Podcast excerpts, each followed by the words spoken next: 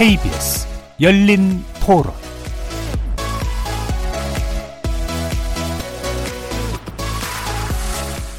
안녕하십니까. 케이비에스 열린토론 정준희입니다.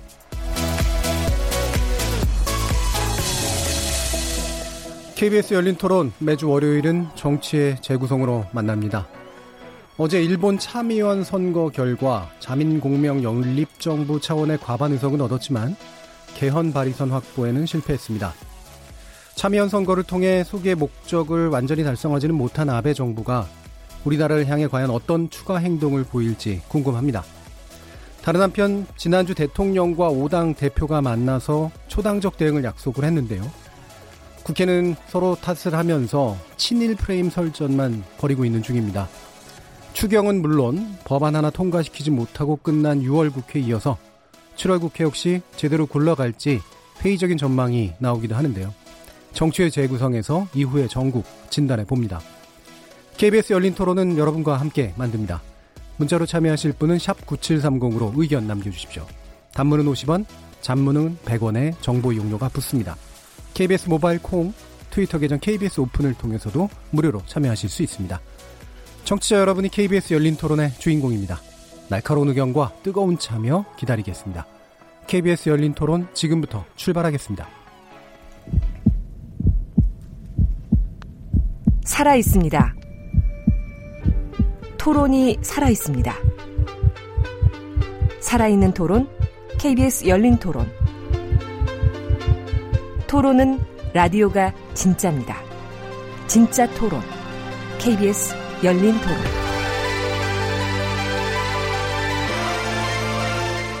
정치의 재구성 함께해 주시는 네 분의 논객 소개합니다. 최병묵 전 월간조선 편집장 나오셨습니다. 네, 안녕하십니까. 그리고 고재열 시사인 기자 나오셨습니다. 네, 안녕하십니까. 배종찬 인사이트K 연구소장 나오셨습니다. 안녕하십니까. 이준석 바른미래당 최고위원 나오셨습니다. 예, 안녕하십니까. 자, 이렇게 네 분과 함께하는 케이비에스 열린토론 월요일 코너 정치의 재구성은 영상으로도 생중계합니다. 케이비에스 모바일 콩 보이는 라디오를 통해서도 보실 수 있고요. 케이비에스 모바일 어플리케이션인 마이케이에 접속하시거나 유튜브에 들어가셔서 케이비에스 일라디오 또는 케이비에스 열린토론을 검색하시면 지금 바로 저희들이 토론하는 모습 영상으로 보실 수 있습니다. 구독 눌러주시고 의견도 남겨주십시오. 팟캐스트로도 들으실 수 있고요. 매일 새벽 한 시에 재방송도 됩니다. 자, 이렇게 함께할 방법 안내해드렸고요. 정치의 재구성 본격적으로 시작해보겠습니다. 케이비에스 열린토론.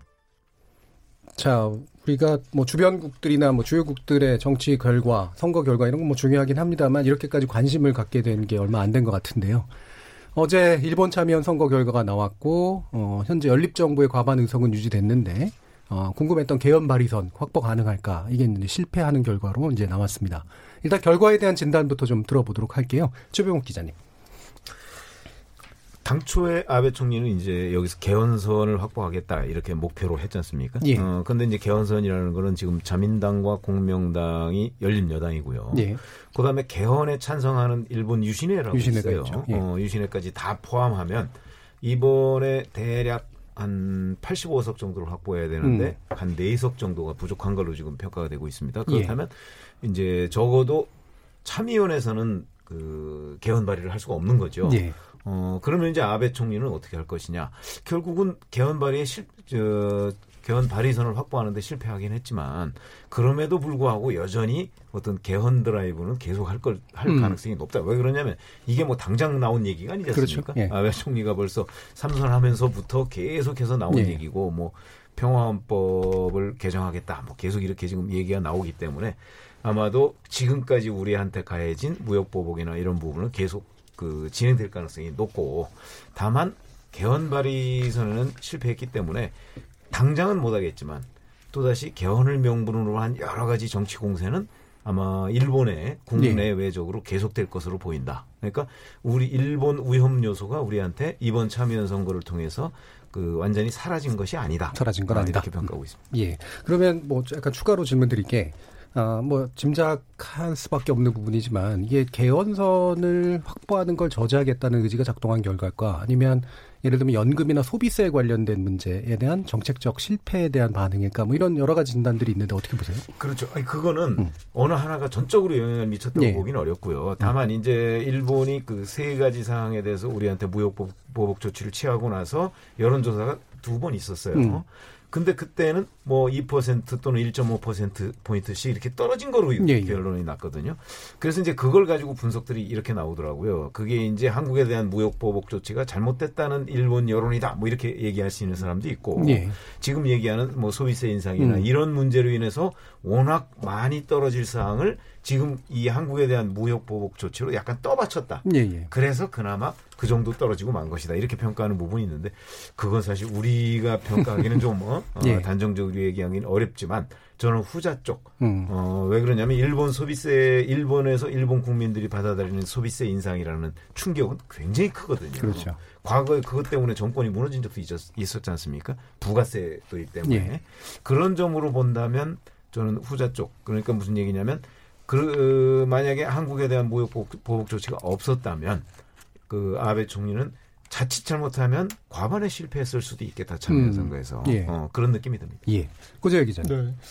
뭐 너무 우리가 일본 선거 결과를 좀 아전인수격으로 볼 필요는 없을 것 예. 같고요. 그러니까 뭐 삼분의 이가 삼분의 일을 달성, 개헌선을 달성 못했으니까 뭐 사실상 뭐 이긴 게 아니다라고 뭐 그런 분석도 있지만 그냥 삼분의 이는 목표였던 거고 예. 모든 선거의 과반이 승패지 않습니까? 그러니까 예. 이긴 선거고 그건 인정할 필요가 있을 것 같고 어, 다만 이제 이전 의석수랑 비교하면 좀 자민당 좀 줄었으니까 예. 그러니까 어, 어떤 이제 그 아베 총리로서는 약간 하향세의 흐름이 있다고 좀 봐야 될 것 같고. 예. 그리고 어, 일본 정치에 이제 좀 야당 실종이 큰 현상이지 않습니까? 예. 그러니까 좀 파란, 파란을 일으켜도 그게 여당에서 분리해 나간 새로운 움직임이지 어떤 야당의 맹아가 아니었는데 이번 선거에 보면은 뭐 작지만 그런 이제 야당의 맹아가 보이고 그리고 저는 좀, 음, 벌써 사연임 얘기가 나오지 않습니까? 예. 그리고 지금 이제. 본인은 부인을 하긴 예, 했습니다만. 그런데, 그, 개헌 필요한 의석이 안 됐고 그러면 그걸 다시 연결해서 얘기하자 보면은 사연임의 개헌을 위한 그, 위해서 이제 필요하다는 논리 구조가 형성될 수도 있지 않습니까? 본인의 네. 어떤 그 이 정치적인 마지막 어떤 그 캐치플레이즈였기 때문에 예. 그래서 아, 이 아베 총리가 나중에 가서는 음. 아, 본인이 이제 수건인 개헌을 이루기 위해서 사연임을 하겠다 그렇게 나올 수도 있지 않을까? 음. 미리 그런 예상도 해봤습니다. 당에서 예. 네. 자 그럼 배종찬 소장님 어떻게 보세요? 저는 그 고기자께서 말씀하신 대로 이번에 과반은 달성을 했기 때문에.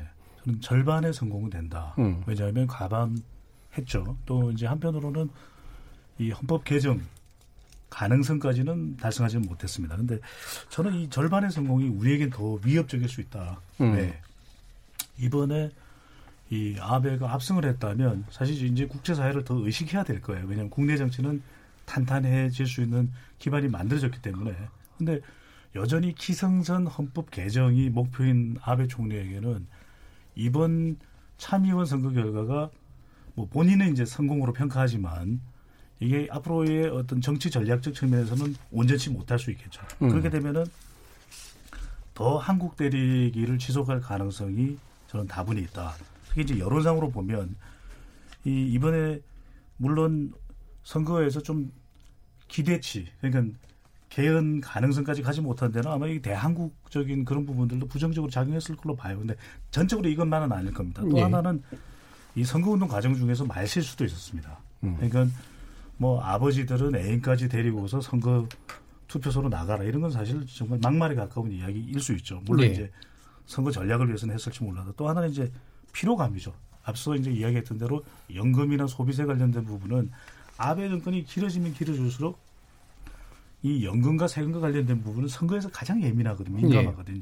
예. 이게 부정적으로 작동될 수가 있어서 저는 이런 결과가 나왔다라고 보는데 근데 이 결과에서 또 주목할 부분은 참의원 선거를 한 이, 삼 주 앞두고서 엔에이치케이 이 여론조사를 보면 아베 총리의 지지율이 또 내려가요. 예. 그만큼 그러면 이번 선거가 상승세에 있는 올라탄 아베가 아니라 오히려 아베 총리 개인에 대한 일본 국민들의 피로감이 있는 거죠. 네. 그러면 이 인기 상승세가 아니라 인기가 주춤한 단계에 예. 치른 선거라면 이 결과에 고무되기보다는 오히려 아베 총리로는 앞으로 헌법 개정을 위해서 더 한국 때리기에 나설 가능성이 적지 않다. 그리고 또 하나 저는 주목하는 게 이번 선거 운동 기간 동안 혐한론을 강조하면서 무엇을 두드러지게 강조했냐면 우경이 화된 그런 세력 쪽에서 이 독도를 계속 이야기했어요. 그리고 천황과 관련해서 천황이 한국인들에게 모욕당했다. 이게 또 감정적으로 지금의 구도를 끌고 가는 것이거든요. 그런 측면에서 보면 이번 선거 결과는 아베의 절반의 성공, 절반의 성공이기 때문에 오히려 한국 대립이 지속 가능한 일본 민심을 유발할 소지가 있다. 이렇게 분석합니다. 그러면 개헌 발의안을 만약에 확보하는 데 성공했다면 네. 한국 입장에서는 더 나았다고 보세요? 우리 한국 입장에서는 명분이 생길 수가 있겠죠. 음. 이제 일본으로서도 국제사회를 계속 의식할 수밖에. 왜냐하면 이제는 정치적 기반이 탄탄해졌는데도 불구하고 계속 한국 대립을 한다 그러면 사실 명분이 별로 없거든요. 일본 국내에 지금 자기 이번 선거 결과만으로도 헌법 개정이 가능한데 오히려 지금 일본의 여론은 긍정적이지가 않아요. 이 부분에 대해서 오히려 이 전쟁 가능한 일본으로 하는 것에 대해서 아직 일본 여론 내에서도 심지어는 이 공명당, 공명당 내에서도 반대 여론이 예. 있는 것으로 조사 결과가 나타나고 있거든요. 그렇다면 이걸 무작정 가져가기가 쉽지 않았을 텐데 뭐 이게 이번 선거 결과로 개헌 가능성까지 갔다면 한국 때리기를 계속하기도 쉽지 않았겠죠. 음. 네, 이준석 최고예요. 저는 우리가 이제 일본은 양원제를 채택하고 있잖아요. 네. 그래서 중의원과 참의원이 중의원이 하원이고 상원이 참의원인데 네.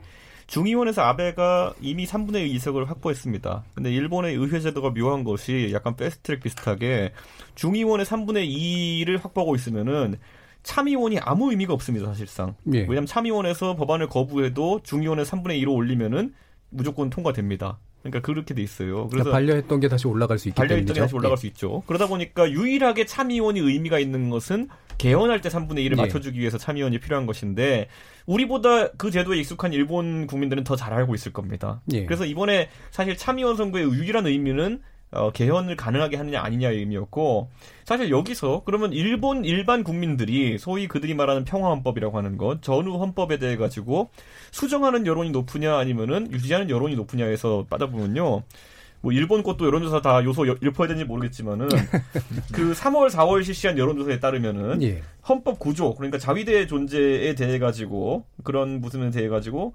어, 바꾸지 않는 편이 육십사 그러니까 바꾸는 편이 좋다가 이십팔이니까요. 예. 절대적으로 바꾸지 않는 걸 좋아해요. 왜냐하면 전쟁하기 싫어하는 국민들이 대부분이기 때문에 그 아픔을 네. 겪었기 때문에 그럼에도 불구하고 이번에 과반의 어쨌든 그 결과를 얻었다는 것은 사실상 아베 입장에서는 한국 때리기 전략에 대해 가지고 자기는 또 성공했다고 여길 수도 있는 부분이 있어요. 네. 그러니까 그렇기 때문에 저는 아까 배종찬 소장님 말씀대로 이것이 앞으로 일본의 어쨌든 뭐 극우화 또는 또 일본의 한국 때리기 이런 행보에 뭐 잠깐의 멈춤 순간이 될지 아니면 더 가속화되는 순간이 될지는 좀 더 지켜봐야 된다. 왜냐하면은 선거 직후에 아베가 내놓은 발언이라는 것은 사실 강경론에 가까운 것이거든요. 그것이 이제 협상을 하기 전에 전술적으로 나온 강경 발언인지는 모르겠으나 적어도 기조가 빨리 변할 분위기는 아니다라는 걸 느낄 수 있었습니다. 그래서는 우리 국민들이 이제 그 사실 이 외교 문제를 대처하는 데 있어가지고 사실 초기에 정부 측에서도 뭐 선거가 끝나면은 자연스럽게 해소될 것이다 같은 좀 희망적인 그런 관측들이 나왔지만은 항상 우리는 최악을 대비해야 되는 것이기 때문에 조금 더 담담하게 대비해야 되지 않을까 생각합니다. 예. 자 그러면 이제 우리 추가 조치 관련된 어, 것에서는 화이트리스트 문제가 있죠. 그러니까 팔월에 어, 한국을 백색 국가 리스트에서 제외를 할 것으로 이제 공언한 가운데. 이게 이제 정말로 실행될 것인가라는 부분에 대한 어떤 판단도 좀 필요할 것 같은데요. 이 부분에 대해서는 어떻게들 보시나요?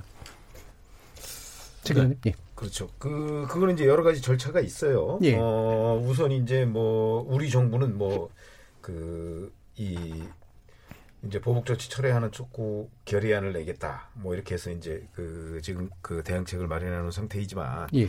일본에서는 이제 그 화이트리스트에서 제외하려면 법령을 바꿔야 되잖아요. 예. 그 법령을 바꾸려면 의견 수렴 기간이 있어야 되는 것이고 예. 그 의견 수렴 기간이 이십사일까지라고 그러죠. 예. 어, 그렇게 되면 이제 그걸 가기에서 그 논의를 해야 되는데 가기 를 언제 열 것인지는 아직 결정이 안 됐다고 해요. 예. 어, 그러나 뭐 그거는 이제 시간 문제일 것으로 보이고, 대략 우리가 지금 예상컨대는 뭐 팔월 한 중하순 정도면 화이트리스트에서 제외하는 조치가 나오지 않을까 이렇게 예상이 되는데, 음. 그렇다면 참의원 선거에서 그 뭐 삼분의 이가 확보가 안 됐다고 그래서 그러면 화이트리스트에서 제외하는 걸 중단할 것이냐? 제가 보기엔 별로 그래 보이진 않아요. 예. 어, 이제 제가 아까 그 말씀드린 것의 연장선상에서 아베 총리는 아마 그 한국 때리기나 또는 한국 무역 보복 문제를 계속 지속할 가능성이 저는 훨씬 많다고 생각하거든요. 예. 그렇다면 적어도 화이, 화이트리스트 제외까지는 아베 총리가 끌고 갈 것이다. 그러면 음. 이제 그 다음에 또 무슨 문제가 있느냐? 지금은 세 가지에 관해서만 그 무역 보복을 하고 있잖아요. 예. 그러면 그거 플러스 화이트리스트 제외 플러스 또 다른 무언가를 할 것이냐 하는 부분인데, 그것까지는 아마 이제 시간이 좀 있으니까 예. 화이트리스트 제외 조치를 한다고 그러면 뭐 대개 팔월 한 중하순 정도에 할 테니까, 그렇게 되면 지금 대략 한 달 정도의 시간이 있지 않습니까? 예. 그 시간에 또 한국 측의 반응을 봐가면서 할 텐데, 아마 한국 측이 지금과 같은 지금과 같은 청와대의 입장을 계속 유지하고 있으면 그 추가 보복 조치도 충분히 가능하지 않겠는가, 어, 이렇게 대비를 해야 되겠다는 생각 듭니다. 예, 뭐 한국 정부가 뭔가 의미 있는 답안을 가지고 오지 않으면 움직이지 않겠다, 뭐 이런 지금 태도가 그거는 있죠. 그거는 이제 예. 지금 아베 총리가 뭐 참의원 선거 끝난 직후에 한 예. 얘기고, 어 그건 이제 무슨 얘기냐면 소위 강제징용 문제에 관한 대법원 판결, 그러니까 그거는 이제 더 거슬러 올라가면 천구백육십오년 한일 청구권 협정 예. 문제에 관한 해석을 어떻게 하느냐 하는 문제를 한국 정부가 어떤 입장을 가지고 있느냐는 걸 지금 일본하고 협상하자는 거 아니겠습니까? 저는 이게 뭐 본질이라고 몇 차례 그동안에 얘기했습니다만, 이 본질 문제를 가지고 협의를 하자는 건데, 뭐 그 부분을 사실 우리가 일부러 피할 필요까지 없겠죠. 예. 음, 어차피 그 문제에 관한 뭐 의견 접근이든 또는 뭐 이견이든 간에 그 문제를 부딪힐 수밖에 없는 거거든요. 예. 그러니까 그 문제는 앞으로 시간이 조금만 지나면 저는 뭐 양국 간의 그 본질 문제, 또 이제 본질 문제의 연장선상에서 일본의 보복 조치 문제, 이것까지도 한꺼번에 놓고 저는 토론이 벌어질, 협상이 벌어질 것이라고 봅니다. 음. 예. 네. 저는 고재열. 이제 뭐 기본적으로는 그런 이제 화이트리스트 제외까지 가는 그 긴장을 에스컬레이트하는 그런 뭐 기조는 유지될 것 같은데, 어 일종의 살라미 전술이라고 해야 될까, 좀 이렇게 음, 좀 다지면서 가는 그런 모습이 예. 있지 않을까. 그래서 어떤 걸 다지는 거죠? 아, 이제 계속 이거를 업그레이드 시키려고 예. 시비를 걸면서 이렇게 그렇게 가는 방향보다는 계속, 아니 우리는 맞는 입장을 얘기한 거고 한국 입장이 틀린 거 아니냐, 그리고 예. 한국이 저렇게 답변을 안 하지 않느냐, 뭐 이런 식으로 계속 아, 문제 제기를 하면서 음. 예, 조금 어떤 의미에서는 좀 시간 끌기처럼 음. 그러니까 아, 짧은 시간에 계속 긴장을 고조시키는 스타일로 가지는 아, 않을 것 같고요. 그러니까 음. 그런 단계를 식으로, 약간씩 상향시키는 네, 명분을 축적시키면서 예. 그리고 뭐 조금 이제 우리 역사를 거슬러 올라가 보면 임진왜란 때 일본군이 좀 당황했던 것 중에 하나가 의병의 그런 대규모 참전이라고 생각했잖아요. 예. 정규군끼리 이렇게 하면은 끝나는 줄 알았는데, 그런데 이제 그런 의병 참전이 있으면서 이제 어떤 보급로의 지장이나 이런 부분이 상당히 있어서 영향이 영향을 끼쳤는데, 이번에도 이제 한국 국민들의 그런 여러 가지 불매 운동이나 이런 부분들이 분명히 영향을 끼치고 있고 예. 좀 더 더 확산되고 있지 않습니까? 그러니까 예. 어, 그런 부분들에 대해서도 좀 감안해야 될 그런 요소도 있어서 예. 어, 일본 정부가 이게 긴장을 그런 식으로 어, 좀 막무가내 식으로 함부로 이렇게 끌어올리는 그런 스타일로 가지는 좀 않지 않겠나. 음, 일순간에 완전한 어떤 대립으로 가지는 않을 거다. 이런 네, 그렇게 이제 거죠? 뭐 예. 하나하나 단계를 거칠 때 바로바로 예. 바로 그렇게 예. 딱딱딱 올라가는 그런 형태로는 좀 아니지 않을까 싶습니다. 음, 예. 배종찬 선생님. 근데 일본 국민 여론이 참 중요한 것 같아요. 예. 이번 참의원 선거의 경우에도 과반 이상을 달성했거든요. 어쨌거나 저쨌거나 뭐 아베 총리가 뭐 개헌 가능성까지는 확보하지 못했다더라도 이번 선거 결과를 보면 분명히 좋은 성적표를 받아들였다라고 평가를 받을 겁니다. 예. 그렇다면 적어도 이 아베 총리의 대한반도 관계, 특히 한국과의 관계에 있어서 이런 경제 도발, 이런 부분을 사실 비판을 받아야 되거든요. 예. 그래도 여론조사를 해보면 이런 부분이 일본 국민들이 그건 잘못된 행위다, 당위적인 측면에서 이야기를 해줘야 되는데, 최근에 일본 국민들의 대한국 여론이 아주 좋질 않아요. 그래서 저는 이 백색 국가와 관련해서도 이걸 제외한다는 사실에 대해서 일본 국민 여론이 상당히 유의미한 정도 수준의 반대 여론이 있다면 아베 총리가 감행하기 쉽지 않을 겁니다. 그런데 최근의 여론을 보면은 저는 아베 총리 감행 가능성이 더 높다. 왜냐하면은 지금 우리에게 이 압박을 가하고 있는 아베 총리의 수출, 수출 규제 정책에 대해서 이 엔에이치케이가 어, 지난 이달이죠. 지난 오일부터 칠일까지 일본 국민 삼천육백오십육 명을 대상으로 유무산 알디디 전화조사를 한 내용이고요. 응답률은 오십오 퍼센트, 상당히 응답률이 높습니다. 관련 사항은 이 내용에 대해서 보도한 기사를 참조하면 되는데 이 적절한 대응이었다. 대한국 수출 규제가 사십오 퍼센트, 부적절했다가 구 퍼센트. 물론 일본 국민들도 이 부분에 대해서 이 판단 유보를 한 비율도 적지는 않습니다. 어느 쪽이라 말할 수 없다가 또 삼십칠 퍼센트인데 이들이 이 아베 총리가 잘못됐다 이렇게 돌아서 준다면 상당히 우리에게는 우호적일 거예요. 그런데 지금 현재의 이 여론조사 결과를 액면 그대로 받아들인다면 아베 총리는 한국에 대한 압박이 오히려 일본 국민들의 힘을 얻고 있다. 이렇게 본다면 저는 이 백색 국가 제외를 감행할 여지가 상당히 크다. 음. 왜?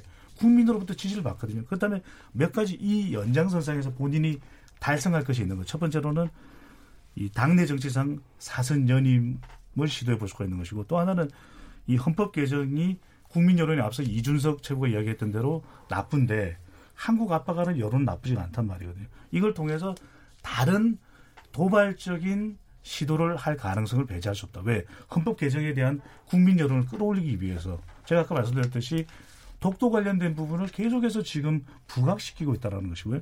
또 마지막으로는 대미 관계인데 미국하고의 관계에 있어서도 지금 오히려 이런 관계상에서, 관계에서 미국의 관심을 더 받고 있다.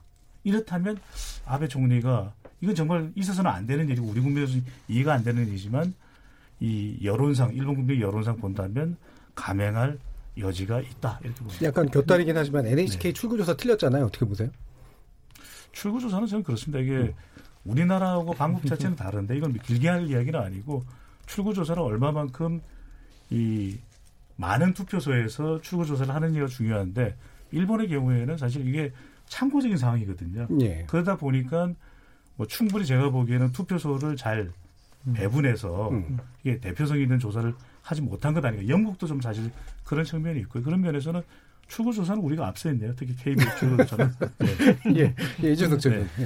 저는 앞으로 대응하는 과정에서 우리가 이제 뭐 일본이 그러면은 뭐 예를 들어 미국과의 공조를 어떻게 풀어나갈까 있어가지고 네. 어느 정도 치밀하게 준비해왔다라는 느낌이 드는 지점들이 있습니다. 음. 그래서 저는 이게 지속될 수도 있다는 생각을 하고 있는 것이 과거에 우리 이제 기억할 겁니다. 그 조선총도 부시고 이래가지고 김영삼 정부 정 지지율 엄청나게 높았었고 네. 그 이후로도 강력한 대일 기조를 가져갔었죠. 일본의 버르장머리를 고쳐놓겠다라고 이제 장쩌민 주석이랑 같이 그때 어, 이야기하고 이랬던 거 다 기억나실 텐데 그 상황 뒤에 이제 일본의 이제 단기 자금 융통 같은 거에 대장성에서 아 미국한테 가서 얘기해라 이렇게 얘기하는 것 이면에는 미국과 일본 간에 어느 정도 암묵적 합의가 있었을 것이다. 그래서 아이엠에프 때 단기 우리 외채 위기가 왔었다라고 분석하는 이론이 지배적인데 사실 그 안에서 그 똑같은 틀에서 보면요.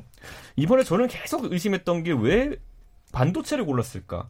그러니까 한국의 산업에 있어서 가장 아픈 지점이 반도체이긴 하지만은 다른 업종을 고를 수도 있었는데 예를 들면 왜 반도체? 예를 들어 뭐 다른 뭐 자동차 부품 같은 경우에도 네. 아직 백 퍼센트 국산, 국산화된 게 아닙니다. 네. 그런데 왜 반도체를 골랐을까 해서 최근에 물론 이제 디램과 난드 플래시 이런 것들에 우리 강점이 있지만은 그리고 이번에 문제가 된 요소들은 그거 외에도 다른 어, 소재들에도 문제가 갔지만은 디램 가격이 급격히 상승하고 있습니다. 왜냐면 어쨌든 불확실성이 상승하고 있기 때문인데 이것에 따른 이득을 보는 업체는 일 등이 삼성전자고 이 등이 하이닉스이기 때문에 삼 등인 마이크론이 많이 가져가게 됩니다. 예. 그래서 마이크론 반도체라는 것은 미국 회사인데 특수성이 뭐냐면 과거 이제 이천십이 년에 일본은 엘피다 반도체를 인수하면서 일본에도 공장이 이 공장이 있습니다. 예. 그래서 이 상황에서 우리 기억나실 겁니다. 지난 한 이 년간 한국이 디램이나 낸드 플래시를 통해 가지고 삼성전자 같은 경우에는 뭐 이십 조씩 분기당 이익 나고 이런 적도 있었거든요. 그런데 예. 이 이익이 반도체라는 건 굉장히 규격 물품이기 때문에 곧바로 이제 그 수입 대체선이 그쪽으로 마이크론 쪽으로 가게 되면은 실질적으로 상당한 이득을 보게 됩니다. 그렇게 좀 통상 관련해가지고 미국 같은 경우에는 여기서 한국의 반도체가 솔직히 타격을 입는다 하더라도 뭐 거기 이제 한국 정부에서 솔직히 경고하기로는 에이치피나 델이나 아니면 애플 같은 그 메모리 반도체를 사용하는 곳들에서 뭐 가격 상승 요인이 있을 수 있다. 그렇기 때문에 미국도 피해가 있을 수 있다라고 주장하지만은 반대로 반도체 가격이라는 거는 굉장히 수요 공급에 따른 가격 차이가 심하기 때문에 미국의 상당한 반사이익을 본 업체도 존재합니다. 그래서 저는 이런 부분 같은 게 상당히 이제 미국과 일본 간의 공감대 또는 조율이 되어 있다고 한다면은 저는 미국이 지금 보면은 사실 우리 정부에서는 미국에 상당한 구애를 했지만 트럼프 대통령이 대답한 건 뭐냐면은 아베까지 나에게 도움을 요청하면 중재를 하겠다라는 상당히 뭐 거부 의사에 가까운 답변을 내놨거든요. 그게 사실은 조금 암묵적으로 동의가 된 부분 아니면 조율된 부분이 있는 것이 아닌가. 그렇다면 그 정도로 준비해놓고 이 전쟁을 벌였다면은 저는 상당히 이제 지속될 가능성이 있다. 왜냐면 아까 말했듯이 선거용이라는 것은 우리도 선거용 멘트를 많이 합니다만은 실질적인 준비를 거의 수반하지 않습니다. 거의 구호에 그치고 선거 끝나면 눈녹듯이 사라지는 경우가 많거든요. 근데 이번에는 상당한 준비를 했다는 게 저는 약간 깨림칙하기 네, 때문에. 선거용 보호만은 아닌 것 같은데 왜 또 일각에서는 이 기회를 타고 중국의 반도체 산업이 올라오는 걸 미국이 경계할 거다라는 얘기는 있던데 어떻게 보세요? 저는 근데 그 부분에 있어가지고는 네. 솔직히 말하면 기술 격차라는 것이 존재하기 때문에 네. 과연 그것이 아까 말했듯이 일 등은 삼성전자, 이 등은 하이닉스, 삼 등은 마이크론, 그 일본 엘피다 반도체를 인수한 마이크론이기 네. 때문에 그 안에서 가장 먼저 반사이익을 볼 곳은 미국이고 기술 격차가 아직까지 미국, 중국 업체들 존재하는 상황 속에서 미국이 중국을 고려 해가지고 그렇게 움직일 것이다. 저는 그거는 또 하나의 비약이 될 수 있다 이런 생각합니다. 예. 네. 자 그러면 예. 네, 어, 아, 예. 그 고재열 기자 좀 반도체 이 산업의 좀 특성을 좀 감안을 해야 될 것 같은데요. 예. 제가 이제 전문가들한테 음. 어, 들어보니까 그러니까 일본이 지금 이제 카드로 쓴 것이 그러니까 음. 우리가 극복 못할 이제 그런 지점이냐. 그러니까 그게 이제 음, 음. 전제가 돼야지 음, 이제 이런 음, 음. 어, 생각을 할 수 있는데, 그러니까 어, 반도체 전문가들의 분석은 뭐냐면 음, 그런 이제 그 소재를 대체를 할 수 있는데 반도체 산업 특성이 있어서 예.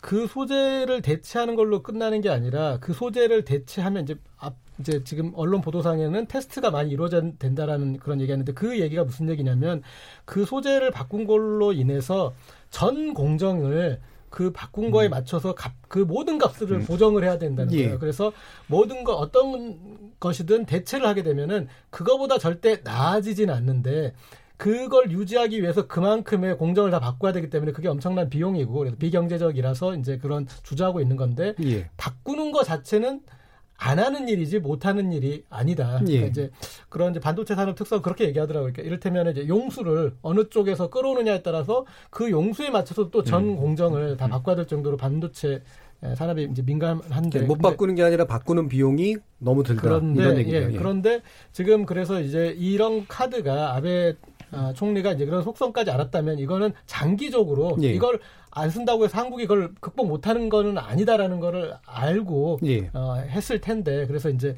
어, 이 이런 이제 이걸로 영향이 끼치느냐 어, 그러니까 뭐 아베 총리 이런 사안을 디테일하게 몰랐을 수도 있지만 이제 이런 속성이 있어서 어, 그거 이거는 이제 어떤 단기적인 어떤 카드지. 그게 장기적으로 했을 때는 분명하게 어, 국내 일본 국내 산업이 대체된다라는 것들을 이제 일본 정부도 이제는 파악을 했을 것이다 예.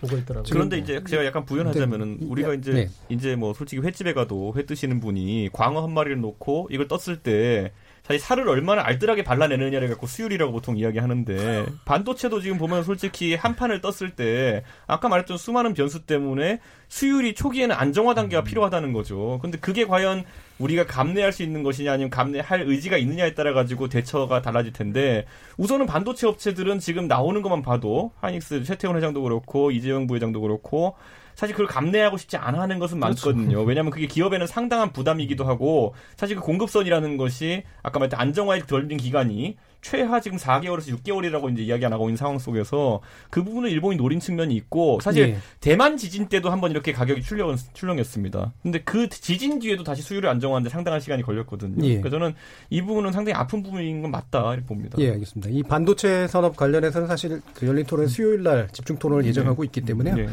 어, 아주 전문이 아닌 분들의 네. 얘기는 더 이상 듣지 않습니다. 뭐, 근데 전문이 얘기를 예. 잘했을 뿐입니다. 예. 우리, 우리가 뭐 반도 모르는 내용이니까요. 예, 근데 주, 지금 농담하신 거죠. 네. 근데 지금 뭐 두 분이 말씀하신 건 사실은 또 충분히 전문가들이 지적하고 음. 있는 두 가지 요소라서 음. 예, 충분히 경청할 의미는 있는 것 같고요. 어, 약간 옮겨가서 지금 아, 전국이 보면, 예, 그, 뭐, 초당적 대응, 뭐, 이렇게까지 얘기가 되는 듯 하다가, 프레임도 이제 신친일 프레임과 그다음에 친일 프레임 자체를 씌우지 말라는 그런 대응 사이에 있고 또 경쟁으로 옮겨가고 있어요. 이 상황 어떻게 봐야 되나요?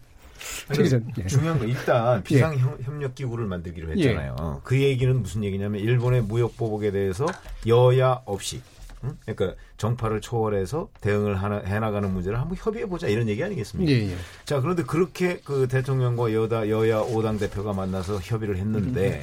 그거에 관한 실무적인 문제를 논의한 하는 와중에 상대방을 예를 들어서 뭐 뭐가 신친일이다 뭐가 어쩌고 이런 식으로 그 규정을 하면 이 협력기구가 제대로 만들어질까요? 저는 음. 안 만들어질 것 같아요. 면전에 침을 뱉었다. 음. 어, 네. 아니, 그, 그럴 거 아니겠습니까? 예. 그러니까 지금 서로 의견을 모아가면서 어떻게 하면 일본의 무역보복에 공동으로 대처할 부분인가.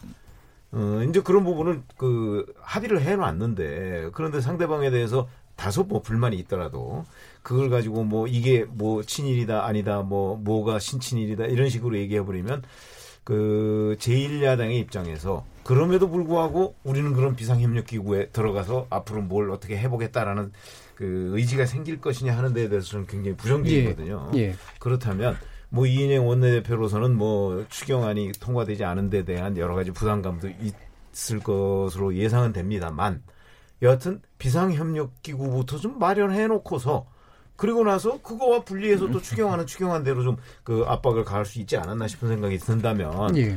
결국 이 신친일 얘기를 꺼낸 것이 너무 섣부른 것 아닌가 하는 음. 생각이 듭니다. 네, 고재열 기자님. 네, 그 우리 이제 최근에 어, 여러 판결에서 성인지 감수성이라는 표현이 나왔잖아요. 예, 예. 네, 그렇게 이제 이런 것들이 어, 성적으로 문제가 있는 행위냐 아니냐 이런 그런 감수성 차이가 이제 지체 현상이 있는 사람도 있어서 그런 네. 말들이 나왔는데 지금 자유한국당은 제가 봤을 때 이제 그런 면에서 표현하자면은 친일인지 감수성이 큰 문제가 있다. 음. 바로 오르, 뭐 오르, 오늘도 김문수 전 지사가 어, 지금은 뭐 친일을 해야지 이렇게. 어, 이럴 때냐 이렇게 예, 그런 그럴게요. 표현까지 예. 음, 음. 할 정도로 그러니까 그런 표현을 이제 본인 맥락은 있죠. 예. 그러니까 지금 이제 우리가 어, 어쨌든 했던 간에 미국과 일본과도 협력하고 북한과 맞서야 된다라는 걸 논지를 전개하기 위해서 했, 했던 표현이지만 정말 함부로 쓰면 안 되는 표현인데 음. 들어, 지금도 이런 국면에 아, 그런 아, 표현을 쓰고 있어서 제가 봤을 땐 자유한국당이 지금 좀 이런 그 초래하는 측면이 음. 크고 어, 어떻게 보면은 애국 세력을 표방했잖아요. 예. 그렇게 애국을 얘기했는데 이런 애국 국면에서 점수를 얻어가셔야 되는데 점수를 예. 잃어가는 거는 그런 그 명확하게 입장을 어, 정리하지 못했다. 막, 뭐 단적으로 표현하자면 아베 비판에는 등신인데 왜 조국 비판엔 귀신이냐. 네.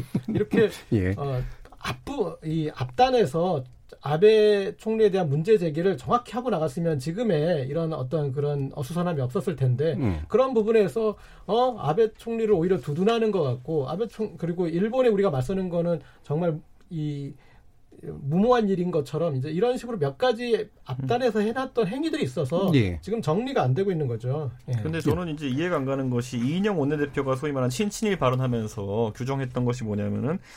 어, 백테크를 이제 자유한국당이 반복하고 있고, 그리고 우리 선수를 비난하고 심지어 일본 선수를 찬양하면 그게 신친이라고 그랬는데, 저는 뭐, 자, 좁게는 자유한국당, 넓게는 뭐, 야권 전체에서 정부를 비판하는 사람은 제가 본 적이 있는 건 맞습니다. 이 대처 과정에 있어가지고. 그런데, 일본을, 일본 선수를 찬양했다는 건 뭐, 아베를 찬양했다 뭐 이런 것일 텐데, 저는 이런 발언이 기억나는 게 없거든요. 그러니까 이게 전형적인 호수아비, 호수아비 때리기인데, 혹시 그, 기억나는 게 있어요? 어, 거, 이제 그런 일본 선수 찬양 뭐 이런 식으로 표현한 거는 과잉이죠. 근데 과잉인데, 네. 제가 봤을 때 우리가 이제 뭐, 토착 애구라는 표현까지 나오고, 네. 신친의 표현까지 나왔던 네. 그런 맥락은, 어, 이 일본 쪽에서 주장하는 몇 가지 전제들이 있습니다. 음. 배상은 천구백육십오 년 한, 한일 협정으로 끝난 것이다. 음. 그 다음에 뭐 그리고 또 여러 가지 이제 그런 판단의 전제들. 대한민국은 일본 없으면 안 된다. 일본은 음. 오히려 고마워야 된다. 음. 아, 그리고 일본에 맞서는 일은 자살행위다. 그러니까 몇 가지 이런 논리를 그대로 받아들이는 것들, 아, 그것들을 이제 보면 어떻게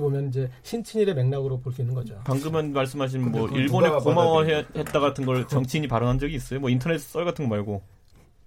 지금 이제 그 자유한국당이 지금까지 이렇게 음. 계속 해왔던 아, 이런 판단의 전제들인데, 그러니까 이걸 뭐 이 우리가 일본에 요구할 것을 받지 않고 무조건 외교적으로 해결해야 된다나 뭐 몇 가지 전제들이 국민들이 받아들이는 것은 그냥 우리 뭐 우리 정부 보고 접고 가란 얘기 아니냐. 이렇게 그러니까 이게 저는 거죠. 이렇게 생각해요. 예전에 야권 예전 지금 현 여권이 종북이라 그러면 뭐 그냥 막 막 굉장히 화가 났을 거 아니에요. 왜냐면은 북한이라는 특수한 존재를 따라간다는 말도 안 되는 주장을 본인이 받게 되면은 명예훼손이죠, 그거는. 그런데 예를 들어 우리가 좋게 그냥 친일파 친일파 이렇게 얘기하지만은 친일파가 원래 친일 반민족 행위자의 줄임말입니다. 그러니까 당신들이 이렇게 하면 친일 반민족 행위야라고 주장하려고 하면은 상당한 수준의 그런 어떤 반민족 행위를 해야 되는 것인데 그거 없이 그냥 뭐 일본 정부와 논리가 비슷하다? 그런데 그게 정확히 어떤 발언인지도 모르겠고 뭐 이런 식으로 간다면은 솔직히 아까 고 기자님 언급하신 것처럼 이 신친인 발언은 좀 사족에 해당하는 부분이 아니었을까. 근데 그런 건 있잖아요. 그러니까 제가 반론을 펴려고 네. 그러는 건 아니고 아마 이제 고재열 기자님 같은 경우에는 현 정부를 비판하는 것의 배후 논리가 네. 그쪽하고 되게 유사하다라고 이제 보신 것 같은데 지금 이제 그 말씀 중에 보면 현재 이 애국주의 뭐가 뭐 옳은 건지 안 좋은지는 건 모르겠습니다만 이것을 충분히 동원할 수 있고 같이 갈 수 있는 상황에서 그 전국을 충분히 그걸 쓰지 못하고 있다라는 얘기들은 맞는 것 같거든요. 어떻게 보세요? 저는 그러니까 그 애국이라는 가치는 예. 예를 들어 뭐 위정척사파가 그럼 조선시대 구한말에 애국이었는지 뭐 대원군이 애국이었는지 아니면은 뭐 개화파가 애국이었는지는 그 당시의 시점의 관점이랑 나중에 또 보면 어떤 게 옳았는지 음. 이런 건 다릅니다. 아까 제가 얘기했지만은 김영삼 대통령이 그때 온 국민이 참 듣기 좋아했고 통쾌하게 생각했던 일본의 버르장머리 발언 했어야 되는지 안 했어야 되는지는 그 당시에는 압도적 지지를 받았죠. 지지율이 팔십 퍼센트까지 갔으니까. 근데 지금 와서 보면은 그게 꼭 필요한 발언이었는가 이거 볼 수 있는 거죠. 이명박 대통령이 독도에 가지고 한 거 우리 국민 누구나 통쾌했죠. 근데 그게 한일 관계에 다소 좀 무리를 줄 수도 있었다는 생각을 할 수 있죠 나중에. 근데 예. 이 모든 발언을 나중에 통칭해가지고 그럼 이명박 대통령까지 독, 같이 독도에 쫓기고 안 가면은 무조건 그러면 친일이냐? 그거에 반대하면 친일이냐? 그거는 진영을 막론하고 그렇게 단순히 이제 단죄할 사안이 아니고 아까 예. 말했듯이 그, 그 단순히 일본의 논리를 차용한다와 너는 친일파다는 굉장히 다른 얘기입니다. 일본의 주장과 근접하다와 친일은 굉장히 다른 얘기인 게 친일은 친일 반민족 행위자예요. 근데 제가 말했듯이 이 부분의 경제 보복에 대해 가지고 그것이 불합리한 것이 하더라도 대응하는 과정에 강온 전략에 대해 가지고 강 전략이면은 애국이고 온 전략이면은 친일 반민, 반민족 행위자다라고 하는 것은 그거야말로 굉장히 이분법적이죠. 뭐 간단하게만 예, 네,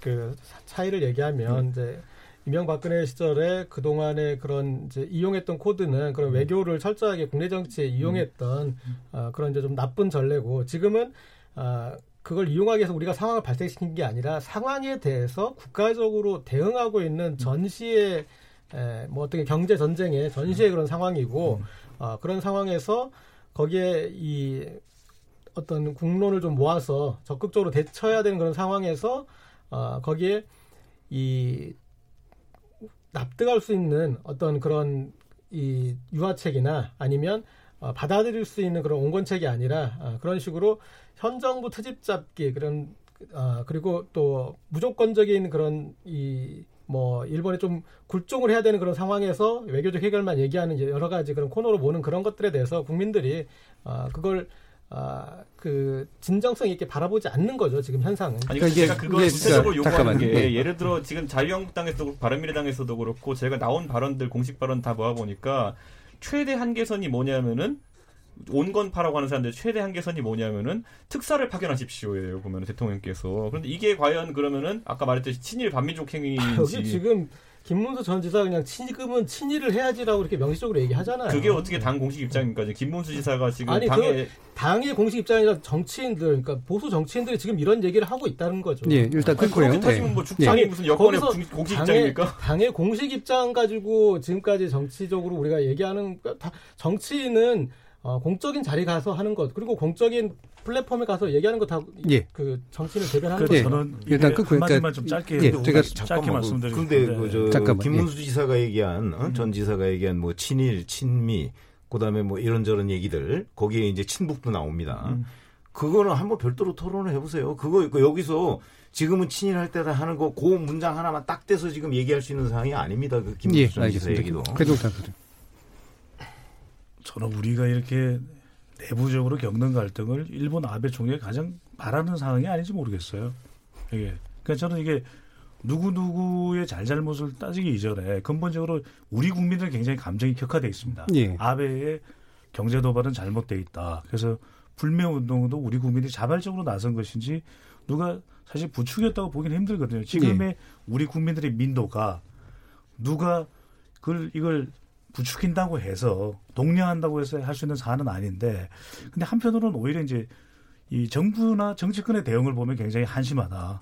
왜냐하면은 사실 이걸 좀 더 저는 좀 더 이성을 찾고 우리의 대응은 이성을 찾아서 우리가 무엇을 가져가야 될지, 그러니까 사실은 반일이냐 친일이냐의 이분법 구조가 아니라 일본의 이런 경제 도발에 대해서 우리가 잘 대응을 해서 국제사회에서 우리의 명분을 더 우세하게 또 우리가 극일할 수 있는 계기를 만드는 게 중요한 거 아니겠습니까? 그런데 저는 이게 자꾸 나오는 여론상으로도 우리 국민들이 그런 부분들에 대해서는 어, 긍정적으로 받아들일 수 없는 것이, 가령 정부에서의 대응을 지금 필요하다. 그럼 사실 힘을 실어줘야 되는 것이고, 또 야당에서도 정부의 대응에 대해서 합리적이고 이성적인 의견이 나온다면 그 부분은 또 받아들일 부분이 있다고 봐요. 예. 지금 정치권에서 한쪽을 친일로, 한쪽을 반일로 이 몰고 가는 구도는 저는, 저는 옳지 못하다고 보고, 국민, 국민들도 국민들이지만 이런 모습은 일본에게 굉장히 유리할 수밖에 없는 것이죠. 일본이 이런 상황을 보면서 아, 한국은 정치적으로 상당히 갈등을 겪고 있구나. 우리가 생각한 것 이상의 이 간접적 효과까지 거두고 있네. 우왕, 좌왕한 모습. 저는 이건 안 된다는 거죠. 왜냐하면 애국이라는 것은 우리 국민들이 관련된 뭐 태극기나 국가와 관련된 걸 보면 아주 기본적인 것이거든요. 애국은 기본적인데 대응 방법에 따라서 생각이 가지각색일 수가 있겠죠. 하지만 그 부분에 대해서 야당이 됐든 혹은 또 여당이 됐든 그 의견이 지금 부적합하다면 그 부분에 대해서는 그건 지금 적합한 방법이 아니다. 이렇게 이야기를 하기를 나갈, 나갈 사안이지, 그것을 지금 예. 친일이다 반일이다라는 기준으로 가져간다는 것 자체가 저는 오히려 부적절하다. 알겠습니다. 저는 그 맥락에서 정치권의 반응을 또는 정부의 반응을 대비해서 보여주자면은, 지금 아까 말했던 뭐 야당이 그럼 어떤 대응을 했느냐, 하태경 의원 아마 기억나실 겁니다. 그 수출 규제에 대해 가지고 뭐 실제로 전략 물자를 유출했던 것은 일본이다라는 걸 밝혀가지고 국민들한테 상당히 이제 좋은 평가를 받았었는데, 그게 야당이 하고 있었고요. 그 시기에 여당은 뭐 하고 있었냐면은 의병죽창이에요. 거기다 이순희 씨는 서희 이거예요. 그것도 좀 단순한 얘기 같은데. 아, 단순할 수밖에 없는, 기억나는 예. 게 없잖아요. 논리적 대응을 한 게 뭐가 있습니까? 지금 여당이, 정부가. 음. 그러니까 대부분 국민들에게 행동 지침을 내리고 이렇게 해주십시오 하는 것인데, 우리는 기억합니다. 정부가 앞장서서 국민을 지켜주기 위해 존재하는 것이지, 정부가 무엇을 한 다음에 국민들한테 의병을 일으켜달라고 했는지 나중에 다 곰곰이 씹어볼 겁니다. 제가 단순하다고 말씀드리게 편파하려고 한 게 아니라 네. 하태경 의원의 반응이 야당 전체를 대표할 수 없고 네. 그다음에 죽창 발언이 정부 전체를 대표할 수 없잖아요. 저는 근데 이제 예. 거기에서 아. 말하는 게 뭐냐면은, 반대로 정부 측에서 그럼 하태경 의원처럼 논리적으로 접근해가지고 외교적 예. 갈등에 대처한 사례가 지금 나오는지, 저는 오히려 제가 굳이 얘기하자면요. 그 최고 책임자, 지금 외교의 최고 책임자로 있는 한 인물이, 곧 외교부 장관 하마평에 올리는 분이 뭐 정한론의 거주인 요시다 쇼인 뭐 이야기하고 이래가지고 스텝이 꼬이면 꼬였지, 저는 이번 상황에서 정부가 뭘 대처해서 긍정적인 평가를 할 만한 부분이 야당에서 없으면은 야당은 비판할 수밖에 없는 겁니다. 예, 예. 최병묵. 아니 이게 문제가 뭐냐면, 사실 국민들은 약간 좀 감정적으로 나갈 수도 있어요. 예. 어, 그렇다고 봅니다. 왜냐하면 그게 한일 관계라는 거의 특수성이고, 꼭 우리 국민만 그런 것도 아니에요. 일본 국민도 그런 점이 있고. 그런 문제는 그 이 문제를 풀어가고 그 이 문제에 대응해야 되는 책임자들이 있잖아요. 네. 그 최고 책임자라고 그러면 결국 문재인 대통령이고, 문재인 대통령을 보좌하는 뭐 조국 민정수석이나 강기정 정무수석이나 아니면 정용 안보실장이나 뭐 이런 사람들이 이제 문재인 대통령을 보좌해서 이 문제를, 이 파고를 넘어야 되는 거 아니겠어요. 그러니까 국민들이 생각하는 약간은 감정적일 수도 있는 국민들의 그 입장과 이 문제를 해결해야 되는 사람들의 입장은 달라야 된다고 예. 생각을 하거든요. 공직자도, 공직자로서의 책임감도 있잖아요. 자, 그러면 지금 그 과연 조국 민정수석이 뭐 엊그제, 그리고 오늘은 뭐 바로 보니까 무슨 또 일본주의의 정체인가 뭐 하는 책을 그 가지고 나왔더라고요. 어. 근데 예를 들어서 그런 식의 뭐 죽창가를 올리고 뭐 무슨 그 뭐 일본의 무슨 정체 같은 책을 저 공식 회의에 가지고 오고 하면서 하는 것이 과연 그러면 이 문제를 해결해 나가는 공직자의 자세냐 하는 문제, 우리가 지적하지 않을 수가 없다는 거죠. 예. 아까 뭐 그 이렇게 부추기면 안 된다고 그러지만, 자 그거는 그러면 해결을 모색하는 태도냐 아니면 부추기는 태도냐. 우리 뭐 이분법 좋아하시니까 조국 민정수석, 그럼 그 이분법 중에 어느 곳에 속해 있느냐 하는 걸 저는 한번 물어봤으면 좋겠어요. 국민들한테. 응? 조국 민정수석이 지금 하는 것이 해결해 나가려는 자세냐 아니면 부추기려는 자세냐 하는 거를 뭐 여론조사를 하든지 뭐 하든지 토론을 하든지 한번 해, 저 했으면 좋겠다는 얘기를 말씀드립니다. 음. 예, 고재열 기자님. 우리가 이제 외교전에서는 국가의 배드가 역할이 따로 있지 않습니까? 예. 그러니까 조국 민정수석의 역할을 지금 하고 있는 어, 그런 이분법적인 에, 그렇게 나누는 거에 대해서 문제제기한다면 충분히 문제제기할 부분은 있다고 볼 수 있습니다. 그런데 예. 어, 이분이 이제 이런 정도까지 이렇게 배드가 역할을 하면서 거친 언행을 하면서 환기하고 있는 어, 그런 부분들이 있지 않습니까? 그런 것들 어, 지금 이렇게 우리가 나뉘어서 이렇게 싸워대겠느냐? 아, 그리고 또 어, 뭐 이 우리의 대법원 판결 가치를 우리 스스로 이렇게 매도해야 되겠느냐? 이제 그렇게 하면서 어, 어떤 이제 그런 의견 표명을 하고 있지 않습니까? 그러니까 어떤 과도하게 하는 그런 측면은 있지만 어, 그런 것들을 어, 지금 누군가는 얘기를 해야 된다는 어떤 그런 그 소신에서 얘기를 했을 것 같고요. 예. 어쨌든 저희 우리 국민은 어, 지금 이런 상황에 어떤 격한 상황임에도 불구하고 냉정을 유지하고 있는 거 아닌가. 이를테면은 중국에서 이런 이제 일본 불매운동이나 이런 거 벌어질 때 엄청난 어떤 그런 폭력 승부가 있었고, 예. 예. 그리고 또 어떤 충분히 이제 이 정도 상황이면은 어, 그 반감 때문에 혐의로 갈 수 있는데. 어, 그거보다는 그냥 실력 행사. 어, 우리는 그냥 안 쓰고 안 가겠다. 예. 그다음에 어, 그 뒤에 이제 뭐 우리가 일본인들에서 뭐 비아냥거리거나 아니면 최근에 어떤 그 일본에서 대형 화재 사건이 있었는데 그걸 가지고 뭐 잘 됐다는 그런 말을 하는 게 없지 않습니까? 그러니까 어, 그런 이제 그 냉정을 유지하고 있는 가운데 어, 그런 이제 그 조국 수석처럼 그렇게 거친 어떤 표현하는 어, 그런 분들도 나올 수 있다. 일본에서도 지금 뭐 고노 외상. 외상이나 그런 사람들이 이렇게 그런 역할이 있지 않습니까? 그래서 예. 뭐 그런 정도로 봐야지. 그리고 그 물론 이제 그거에 대해서 문제 제기를 할 수 있지만 예. 그 문제 제기를 하는 분이 그 정성으로 어, 아베 정부나 어, 또 일본 정부에 대해서 더 적극적 문제 제기를 하셨으면 좋겠습니다. 예. 이 부분은 뭐 더 얘기를 안 하는 게 좋을 것 같고요. 왜냐하면 이제 우리 그 이 내용을 수요일하고 또 뒤에 이제 또 많이 준비하고 있습니다. 그래서 정치 관련된 얘기가 좀 더 남았으니까 어, 약간은 어, 여기서 일단 좀 마무리를 짓는 게 좋을 것 같은데요. 아까 뭐 여러 번 얘기가 나왔습니다만 이 한일 관계 얘기가 한국과 일본 사이의 어떤 음, 경쟁과 대립의 문제보다 우리 내부의 싸움으로 좀 바뀌는 듯한 느낌 이런 게 이제 아마 안타까움의 좀 본질이 아닌가 싶고요. 어, 이게 한 팀인데 해법이 달란지 아니면 서로 다른 팀인지가 헷갈리는 이제 그런 상황이 현재 조건의 모습이 아닌가 싶습니다. 청취자 의견 듣고 정치의 재구성 한번 이어가도록 하겠습니다. 지금 여러분께서는 케이비에스 열린토론과 함께하고 계십니다.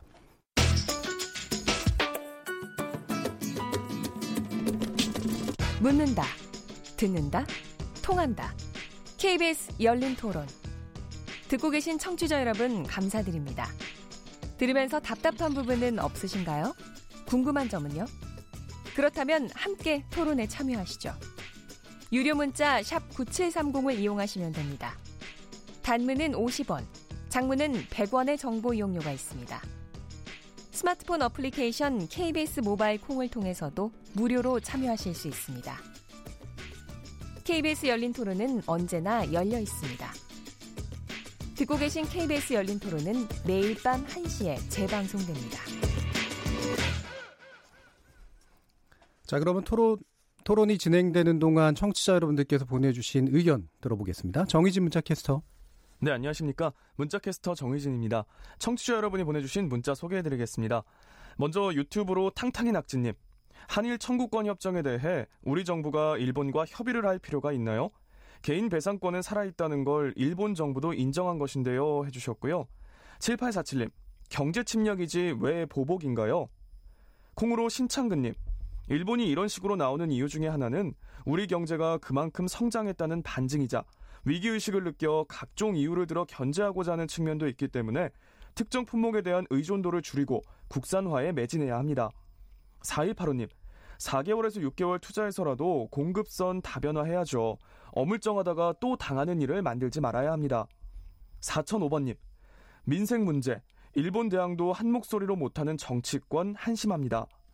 오삼칠사님, 오히려 야당이 추경을 최대한 늦춰서 선심성 추경이니 뭐니 선거에 이용하려는 속셈 같습니다. 팔구구팔님, 아베 일본 총리의 오만함 강하게 대처해야 합니다. 이사칠오님, 우리는 본질의 정당성을 유지해야 합니다. 콩으로 김수영님, 패전 전 일본을 꿈꾸는 아베는 일본이 감당할 수 있는 피해 내에서 한국 때리기는 계속될 겁니다. 우리나라는 한미일 안보동맹을 지렛대 삼아 아베를 압박해야 합니다. 팔일팔육님, 요즘 참 정치하는 사람들 왜 이렇게 함께하는 것이 어렵답니까? 좀 잘해봅시다 라고 보내주셨네요. 케이비에스 열린토론, 지금 방송을 듣고 계신 여러분이 시민논객입니다. 계속해서 청취자 여러분들의 날카로운 시선과 의견 보내주세요. 지금까지 문자캐스터 정의진이었습니다. Yeah, yeah. Uh. Yo. 무엇이든 묻고 진심으로 듣고 마음으로 통하는 여기가 열린토론 라디오가 진짜 진짜 토론 케이비에스 열린토론. 협치는 너무 멀리 있고 대립만 남은 여의도 정치, 새롭게 바꿔봅니다. 정치의 재구성, 최병묵 전 월간조선 편집장, 고재열 시사인 기자, 배종찬 인사이트K 연구소장, 이준석 바른미래당 최고위원 네 분과 함께하고 있습니다. 이 시간은 영상으로도 생중계하고 있는데요. 케이비에스 모바일 콩, 보이는 라디오를 통해서 보실 수 있습니다. 그리고 유튜브에 들어가셔서 케이비에스 일라디오 또는 케이비에스 열린토론을 검색하시면 지금 바로 저희들이 토론하는 모습 영상으로 보실 수 있습니다. 자, 이제, 이제 국회 문제로 좀 더 들어가 보려고 하는데요. 어, 지금 오늘 오전에 삼 당 교섭단체 원내대표들이 문희상 국회의장 주재로 만났는데 합의에는 실패했습니다. 어, 다른 한편 이제 국회 외교통일위원회에서는 일본의 수출 규제 조치 철회를 촉구하는 결의안은 또 의결이 됐고요. 이제 문제는 이제 본회의에서 어떻게 어, 추경에 비롯한 기타의 부분들을 다룰 수 있을 것이냐라고 한 건데, 뭐 아까 이제 뒷앞 얘기가 좀 있었습니다만 국회 외교통일위원회에서 얘기한 결의안 내용만으로 보면 이게 그냥 한 팀으로서 할 수 있는 충분한 얘기다라는 이제 그런 생각이 드는데, 어, 실제 이제 그 이후의 대응 조치들이나 이런 부분에 있어서는 아까 얘기가 나온 것처럼 서로를 보는 눈이 굉장히 좀 다른 것 같습니다. 자, 이게 국회 어떻게 좀 정상화 시켜 나가야 될지 의견을 좀 여쭐게요. 최병욱 기자님. 지금 사실 그 이인영 민주당 원내대표 같은 경우는 이제 추경 문제에 매진하고 있잖아요. 네. 어, 문재인 대통령과의 여당 대표에서 문재인 대통령이 열 번 이상 이제 추경 문제에 관한 야당의 협조를 요청을 했다는 것 때문에 아마 이인영 민주당 원내대표가 특히 추경 문제를 강조하는 것 같은데, 여당이 추경의 통과 필요성을 절감하면 절감할수록 저는 야당과의 협상에 나서야 된다고 보거든요. 예. 아까 잠깐 말씀드렸던 뭐 야당을 신친일로 규정한다든가 하면은 음. 야당이 이거에 협조하기 어려운 분위기가 만들어져요. 네. 어, 왜냐하면 뭐 거의 하나의 벽을 쌓는 거 아니겠습니까? 그런 점에서 보면 메시지 관리가 좀 적절하지 않다는 측면 하나 하고, 그다음에 야당에서 요구하는 거는 이제 그 삼척 목선 사건에 대한 국정조사, 네. 정경두 국방장관에 대한 해임 건의안 표결, 뭐 이런 문제 아니겠습니까? 물론 이 양측에서 지금 이제 서로 평행선을 달리고 있어요. 음. 어느 한쪽이 백 퍼센트 다, 다 받아들이고 이 국회가 정상화될 수는 없다고 생각해요. 예. 이 사이가 굉장히 넓, 저, 뭐 굉장히 먼 듯해 보이지만 음. 서로 그 얘기를 나눠보면 뭐 방법은 여러 가지가 있어요, 사실은. 예. 제가 맨날 얘기하지만 진짜 열 가지 이상 방법이 있어요. 그 중간중간에. 합의문 쓰는 방식부터. 아, 그럼요. 예. 표현을 어떻게 하느냐. 예예. 뭐 예를 들어서 지금 결과적으로 붙어 있는 게 뭐 본회의를 하루 하느냐 이틀 하느냐 이거 아니겠습니까? 예. 뭐 하루를 하면은 뭐 정경두 국방장관 회의만 건의하는 음. 뭐 표결을 못 하는 거죠. 예. 그러나 이틀을 하고서도 표결을 안 하는 방법도 있을 것이고, 예. 예. 그다음에 이제 여당 입장에서 본다면 법료가 사실 사당이잖아요. 예.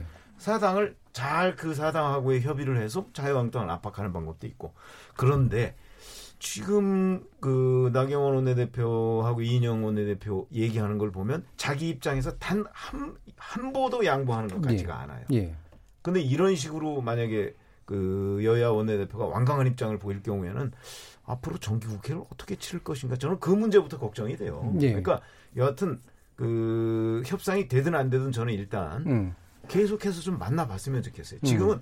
너무나 융통성이 없어요, 양쪽이. 예. 왜냐하면 지금 십 대 영으로 이길 수 있는 상황은 아무도 없는데 음. 그런데 지금 그런 걸 고집하고 있는 게 잘 이해가 되지 않습니다. 그러니까 저는 네. 이제 야당 입장에서 계속 만나면 좋다라고 이제 최병... 아까 이제 법률이라고 표현하셨어요. 네. 바른미래당은 뭐 법률 패스트트랙에 올라탔으니까. 그런데 이제 뭐 추경 문제에 있어서는 법이 아니까요. 네, 이제 예. 추경만 한다고 본다 하더라도 제가 이제 지적하고 싶은 게 만나면 만날수록 해법이 생길 것이다 그러셨는데. 예. 이상하게 추경 문제를 만나면 만날수록 이상해집니다. 음. 그게 왜 그러냐면 처음에 칠월 십일 날 이낙연 총리께서 일본의 경제 보복에 대해 가지고 한 천이백, 아, 천이백억 정도의 이제 추경이 필요하다라고 말씀하셨어요. 예. 근데 그게 다음 날 민주당 이제 어, 정책위에서는 삼천억이라고 이야기합니다. 음. 그 나중에 이제 추경으로 예산안으로 그런 거 보니까 팔천억이 됩니다. 그러니까 이거를 야당 입장에서 같이 예산 심사를 해야 되는데 저희 예결위 위원들도 야당 위원들도 얘기하면 황당한 게 아니 중형차 한 대 살려고 딜러한테 갔더니만은 처음에는 천이백만 원이면 됩니다. 그래서 오케이 내일 와서 계약 씁시다 그랬더니만 갔더니만 옵션 이거 달면 삼천인데요. 그럼 나중에 와보니까 돈 낼 때 되니까 팔천인데요. 이러면 이건 그 딜러를 믿을 수가 없는 상황이 되는 겁니다. 음, 그리고 이 차... 계약서를 실제로 쓰려고 했나요? 예, 그렇죠. 음. 실제로 그런데 이 그리고 이 차는 도대체 얼마짜리 차인가 헷갈리기 음. 시작하는 겁니다. 그래가지고 팔천은 너무하지 않냐 그랬더니만은 또 다음에는 아, 한 삼천쯤이면 됩니다. 그럼 그 가게 살 맛이 나겠습니까 그게? 근데 지금 이 반도체 관련해가지고 핵심 장비 부품의 국산화라든지 아까 다변화 언급됐던 것에 수요되는 수, 수, 소요되는 추경이 있다면은 야당도 적극 협력할 겁니다. 근데 아까 말했듯이 중형차 한 대가 천이백만 원부터 팔천만 원까지 가격이 오락가락 하면은 그걸 어떻게 얼마 주고 사야 됩니까 그거를? 그거를 해보자는 게 야당이 그걸 정확히 들여다보자는 게 야당의 입장인데 야 빨리 안 사냐 이러면서 계속 옆에서 압박하고 뭐 음. 한쪽에서 친일이라 그러고 한쪽에서는 추경 안 하면 경제 살리기 안 하는 거라 그러고 이게 어떻게 제대로 된 전술입니까? 저는 아버지가 가가지고 그 차 팔천만 원을 사오면요 진짜 가서 엎을 겁니다 그 가게에. 근데 그, 그, 그 나경원 의원이 실제로 이제 그런 얘기를 했네요. 그러니까 깜깜이 생생년 천이백억 삼천억으로 통상보고 이가 극복되는 건 아닌 것 같다 이런 표현을 지금 썼어요. 정부에서는 또 칠천구백 몇억이었어요. 예. 예. 그래서 이게 이제 제가 해석하기로는 제대로 하려면 이거보다도 외로 더 필요할 수도 있고 아닐 수도 있는데 지금 들고 온 내용이 뭐냐 이제 이런 궁금증인 것 같은데. 이게 또 어디서 그랬냐면요. 예. 예전에 우리가 그 판문점 이제 협상한 다음에 그 비준 해달라고 했을 때도 예. 많은 국민들은 왜 그 비준 안 하냐 이랬겠지만은 음. 거기 보면 비준에 소요되는 비용이, 비용이 들어가 있었죠. 돼 있었는데 예. 철도가 얼마로 왔냐면요. 내년치는 우선 이천억 정도 된다라고 돼 있어요. 근데 어떻게 경의선 동해선 철도를 이천억에 깝니까? 그러니까 일 년치만 추계해가지고 이거 동의해달라고 하는 거예요. 그 뒤에 이십 년 동안 얼마나 들어갈지는 전혀 야당은 알지도 못한 채. 예. 근데 매번 이런 식으로 뭐 야당에게 예산을 갖고 올 때마다 정확하지 않고 고무줄수 치고 이런 상황이 오게 되면은 야당은 오히려 이걸 비판했을 때 제 역할을 하는 것이지 이것을 덜렁 받아주면 나중에 예. 갑자기 니네 비준했잖아 그러면서 나중에 북한에 철도 넣는데 뭐 이십조가 들어간다 이래버리면은 저희도 무책임한 야당이 되는 겁니다. 음. 그러니까 저는 이번에 추경도 저는 아까 진행자 말씀하신 것처럼 진짜 팔천만 원 맞냐? 우리가 이 차 가치가 팔천만 원 맞으면은 팔천만 원 주고 사야죠. 음. 그걸 들여다보자는 것인데 뭐 빨리 안 해주면 나쁜 놈 이런 식으로 가면은 예. 이거는 뭐 일부러 들여다보지 못하게 하려는 게 가까운 거죠. 그건. 예. 재준석. 예. 재준석. 아, 예. 재준석. 한번 삼까지 받고. 이준석 우리 둘을 합쳐서 얘기하는 거예요. 고종찬 아마도 제가 예. 그랬던 것 같은데. 예. 이준석 최고 말씀드린 저는 이게 예. 정치의 재구성이 아니라 자동차의 재구성인지. 저는 이게 더 윗선에서 해결돼야 된다. 네. 왜냐하면 저 우리 코너에서 여러 차례 원내대표 간의 합의가 이루어지지 않겠느냐라고 기대감을 갖고 이야기를 했지만 네. 결국 이루어지지 않았거든요. 그런데 네. 저는 이건 대표선에서 이루어져야 되는 거예요. 지금이 국민들은 위기 국면이라고 판단하고 있고 또 국가적으로도 외부의 위협이 있는 거죠. 그렇다면 저는 이게 결국은 다 머리를 맞대고 국회에서 그런 복잡한 부분들도 논의를 할 내용이지 그걸 자신들의 입장만 이야기를 하면서 버티고 있는 것이 국민들한테는 도리가 아닌 거죠. 그런데 음. 원내대표선에서는 저는 결코 이루어지기가 힘들다. 왜? 또 가지고 가면은 또 이 당 내에서 번복이 된다면 저는 책임을 져야 되는 당대표, 정치적으로. 예. 당대표가 적어도 대통령과 이 오야 여야 대표 오인 회동을 하니까 그것도 비상협력대책기구라는 것까지 이야기 되진 않았습니까?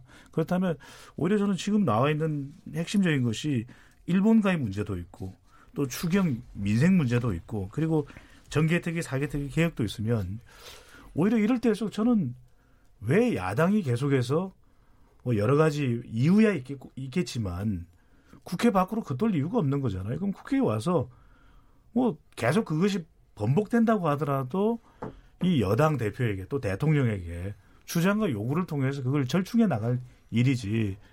그러니까 저는 일본이 이 외부의 위협이 최근에 어땠는지는 모르겠지만 국익 앞에서는 일본의 야당들도 다 자민당하고 협력을 하, 하거든요. 머리를 맞대잖아요. 그런데 저는 지금 이것을 차일팔, 차일피일 미루면서 국회 문조차 여는데 주저하는 야당도 저는 상당히 이 국민들에게는 지탄의 대상이 될 수밖에 없다. 지금 정당 지지율로 보더라도 야당이 결코 여론의 호응, 이 호의적인 평가를 받고 있지는 않은 것이거든요. 그렇다면 예. 물론 이 여당에 대해서 불만을 토로하는 건 대체적인 경향입니다. 하지만 지금의 이 여론을 감안하더라도 들어와서 더 요구하고 더 따져물을 일이라고 일단은 판단이 되고 또 두 번째로는 지금 원내대표선에서 해결이 안 되는 것 같아요. 여러 차례 우리가 봤지만 그렇다면 이건 당대표, 이해찬 대표나 또 황교안 대표가 나서서 절충하고 해결해야 될 문제가 아닌가라는 생각이 듭니다. 예, 고재열 기자. 그 이제 상황을 인식하는 어, 그런 방식이 이인영 원내대표와 나경원 원내대표가 너무 다른 것 같아요. 예. 예, 그러니까 이인영 어, 원내대표는 어, 지금까지 이렇게 그 이 지나온 것이 이미 다 이제 다 어, 뭐 여론을 통해서 어, 승부는 나지 않았느냐 어, 그렇게 해서 이제 어, 결정이 이때쯤 대항연이 돼야 되는데 어, 그렇게 생각하는데 늘 나경원 원내대표는 아니다 지금 전반전 끝난 거다 무슨 음. 얘기냐 이제부터 다시 어, 후반전이 시작이다 이제 이런 어떤 그런 마인드여서 그러니까 어, 지금 이제 여론의 흐름으로는 어, 그 이인영 원내대표가 봤을 때는 이제 추경은 지금은 어, 이제 해줘야 되는 게 되는데 어, 나경원 원내대표는 계속 어, 본인이 이제 가, 들고 나왔던 어, 국정조사든 그리고 어, 이 정경두 이 사임 문제나 이런 것들을 결코 이제 놓지 않는 그런 이제 답답함이 있는 것 같아요. 그래서 아까 이준석 최고위원이 말하는 그런 이제 개수 뭐 천이백 억이 삼천 억이 팔천 억이 지금 현, 현재 그게 저는 장벽이다. 그거는 발제문이니까 와서 이제 논의해서 해결될 예. 수 있는 내용이자 지금 지금의 태도는 이제 아 그것에 대해서 좀 아직 논의하지 않겠다는 태도니까 예. 그래서 그런 어떤 그 온도 차이가 현격히 보여지는 것 같습니다. 아 음. 지금 예결위는 실제로 돌아오고 있습니다. 논의 중입니다. 그 부분은 계속 예. 조정하고 있습니다. 그런데 그 예, 김재원 예결위원장 오늘 또 얘기를 했던데요. 그 구체적인 내용이 안 나와 있다고 주장하더라고요. 그러니까 뭔가 심사할 만한 구체적인 내용이 없다. 어, 음. 그러니까 추경에 음. 그 구체적인 항목 이걸 이 돈을 어디다 쓸 것인지 하는 부분. 부분을 정부가 내놓지 않는다는 거예요. 음. 만약 그 말이 사실이면 그것도 문제죠. 예. 그다음에 또 하나 이제 조금 전에 말씀드린 내용은 이제 그 여야 간에 물론 지금 현재는 굉장히 평행선입니다만은 문희상 국회의장 주재로 사실은 여야 원내대표 회동을 몇 번 했잖아요. 예, 예. 거기서 문희상 국회의장이 제가 기억에는 두 번 정도 중재안을 낸 적이 있어요. 그런데 음. 그 두 번의 중재안을 다 민주당에서 거절했어요. 음. 문희상 국회의장 잘 아시지만 민주당 출신이잖아요. 예. 근데 두 번의 중재안을 민주당에서 다 거절했어요. 그렇게 되면 그 물론 뭐 민주당에 약간 불리하게 문희상 의장이 제안을 했는지는 모르겠으나 음, 예. 어찌됐든 간에 그래도 국회의장이 뭔가 중재안을 냈으면 그걸 곧바로 거절할 것이 아니고 한 번쯤 더 이렇게 뭐 당내에 가서 또는 청와대하고도 좀 상의를 해보는 모습을 보였으면 어땠을까 하는 그런 아쉬움들이 굉장히 많아요. 음. 응? 왜 그러냐면 문희상 의장 문희상 의장대로 즉흥적으로 그 아이디어를 낸 건 아닐 거거든요. 예. 본인의 그 오랜 정치 경험, 그다음에 어떤 여권 내의 분위기 같은 거를 고려해서 중재안을 냈을 텐데 왜 그게 계속 여당 측에 의해서 거절이 될까 하는 점이 굉장히 좀 아쉽고 그런 점에서 본다면 지금 문희상 의장으로서는 어찌 됐든 간에 뭐 계속해서 이 문제를 좀 해결하려고 노력하는 흔적들이 보이는데 음. 진짜 아까도 잠깐 말씀드렸지만 머리를 맞대고 계속해서 만나다 보면 저는 아이디어가 나오고 음, 음. 문재인 대통령이 얘기하는 상상력을 조금 더 발휘하면 예. 합의점에도 이룰 수 있지 않을까 이렇게 생각합니다. 예. 지금 이인영 원내대표가 발언이 좀 세지고 있긴 해요. 예, 그 보니까 한국당인 강대강 대치를 원하면 우리가 선택할 수 있는 수단도 꽤 많이 있다는 점은 경고한다라는 걸 했는데 어떤 수단이 있다고 보시나요? 아니 예. 그 경고라는 거는 지금 이인영 민주당 원내대표가 하는 얘기 중에 첫 번째는 사실은 패스트트랙 것 관련해서 그 경찰에서 부르는 거에 빨리 출두하라 이런 얘기잖아요. 예. 어, 이제 민주당 쪽은 출두하고 있다 뭐 음. 이런 얘기인데 그거하고 이거하고 저는 별개의 문제라고 생각을 음. 하고 그다음에 또 하나 강대강 대치 그러니까 무슨 얘기야 뭐 국정조사나 정경두 국방장관 해임 건의안 같은 거 그렇게 되면 우리 뭐 추경 안 해도 좋아 뭐 혹시 이런 거 아니겠는가 음. 저는 이제 그런 느낌도 있어요. 어, 그런 예. 느낌도 있어요. 예. 그러니까 제가 말씀드리는 거는 음. 저런 얘기를 하면 야당이 그, 아, 그래, 우리 항복 그러고서 들어가서 그러면 협의에 나서고 싶을까요? 안 그럴까요? 음. 그러니까 아까 감수성 얘기를 잠깐 하셨는데 적어도 야당의 입장을 조금이라도 생각한다면 음. 지금 굉장히 아주 그 진짜 크리, 그 영어로 얘기하면 크리티컬한 그런 그 상황에 와 있잖아요. 왜냐면 예. 추경을 여러 차례 지금 하려고 하고 심사 중인데도 음. 불구하고 야당에 대해서 뭐 신친일이다. 아, 뭐 강대강 원해? 뭐 그럼 우리 카드 많아. 뭐 이런 식으로 얘기하면 야당은 협상을 저는 하고 싶다가도 오히려 이렇게 멀어져 가는 것 아닌가. 음. 좀 적절치 않은 발언이 예, 배종찬 선생님 뭐 하신 말씀 있을 것 같은데. 그 이제 문희상 음. 국회의장이 중재를 한 것이냐 주재를 한 것이냐는 저는 좀 구분해서 볼 필요가 예. 있어 보입니다. 그러니까 지금 문희상 의, 의장 국회의장이 중재한 내용이 사실은 제적 아니다. 음. 이렇게 판단이 된다면 여당으로서 상당히 곤혹스러운 상황일 텐데, 근데 그 내용들을 보면은 사실 요소 요소에 이 자료를 내놓으라고 이야기하는 부분도 있지만 또 한편으로는 추경안이 그만큼 급하고 그럼 그 자료안에 대해서 타당한 부분을 처리하면 되는 거잖아요. 근데 그래서 저는 이게 뭐 여당 쪽에서 잘 안 받아들여지고 있는 상황이다라고 단적으로 어, 설명하기는 좀 어려울 테고 예. 분명 여당은 여당대로 입장이 있고 야당은 야당대로 입장이 있는데 이 감정적으로 대결하는 구도는 물론 보기는 안 좋습니다. 하지만 음. 또 협력할 부분은 구분해서 볼 필요가 있어요. 제가 계속 이야기하는 부분이 국민, 국민들이 항상 볼 때 국회가 공전 상태일 때 이야기하는 게 왜 구분하지 못하느냐는 거예요. 그러니까 정경두 장관 관련해서 해임 결의안하고 추경안 통과하고 왜 연결하는 겁니까? 엄연히 다른 거죠.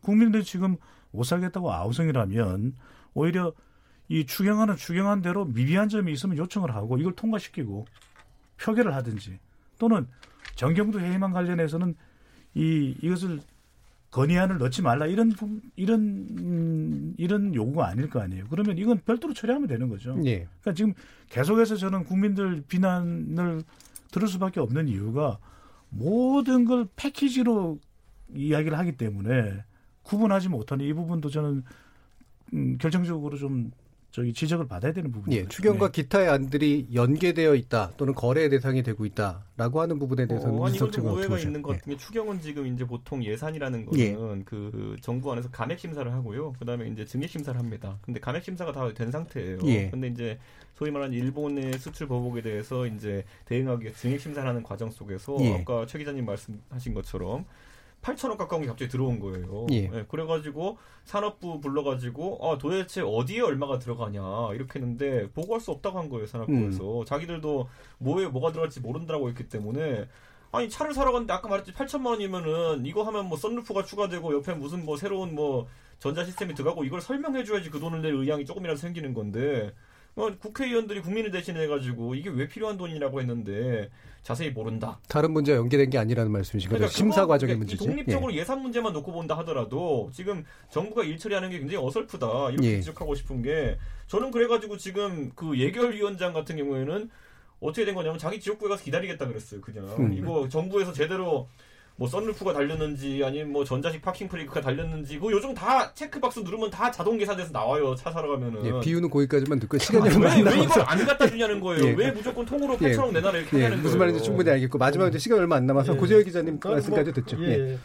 그러니까 그 그동안 계속 이 나경원 원내대표가 아, 어떤 이제 협상에 계속 아, 새로운 숙제를 많이 들고 왔잖아요. 예. 그래서 뭐 국정조사, 뭐 회의만 이렇게 들고 왔는데 어떻게 보면 어, 이인영 원내대표가 이제 그런 나경원 원내대표와 어떤 그 기싸움 와중에 음. 어, 지금 이제 여론을 등에 업고 어, 그리고 그 여론은 어, 시, 여론은 어, 야당 편이 자유한국당 편이 아니고 어, 시간은 우리 편이다 이제 그런 것을 업고 어떻게 보면 선제적 조치한 거죠. 그러니까 예. 지금 이제 마지막 단계 가서 또 새로운 거 가지고 또 하나 이 연계해서 내 가지고 어, 이걸 또 혼란시키지 말라라는 그런 음. 차원에서 먼저. 선제적 조치를 했다고도 볼 수 있을 것 같습니다. 예, 알겠습니다. 예, 정치의 재구성, 칠월 국회를 위한 해법, 그리고 한일 관계를 풀 해법을 둘러싸고 확실히 여러 가지 생각의 차이 같은 것들이 좀 확인이 되고 있는 것 같습니다. 그래서 내일부터 이틀간 케이비에스 열린 토론은 이 위기 국면에 접어들고 있는 한일 관계를 여러 가지 시점에서 보는 그런 자리를 마련하는데요. 내일은 어, 호사카 유지 교수를 비롯해서 전직 외교관, 역사학자, 일본 전문가를 모시고 한일 관계에 관련된 논의를 해볼 거고요. 그리고 수요일 날은 경제 전문가, 반도체 기술 전문가들을 모시고 어, 반도체 자립화의 문제, 그다음에 기타 무역 조치에 관련된 것들에 대한, 공격에 관련된 것들에 대한 한국의 대응 방법 같은 것들을 어, 논의해 보려고 합니다. 어, 오늘 케이비에스 열린 토론, 월요일 코너 정치의 재구성은 이렇게 마무리하겠고요. 토론에 함께해 주신 네 분께 진심으로 감사드립니다. 저는 내일 저녁 일곱 시 이십 분에 다시 찾아뵙겠습니다. 지금까지 케이비에스 열린 토론 정준이었습니다.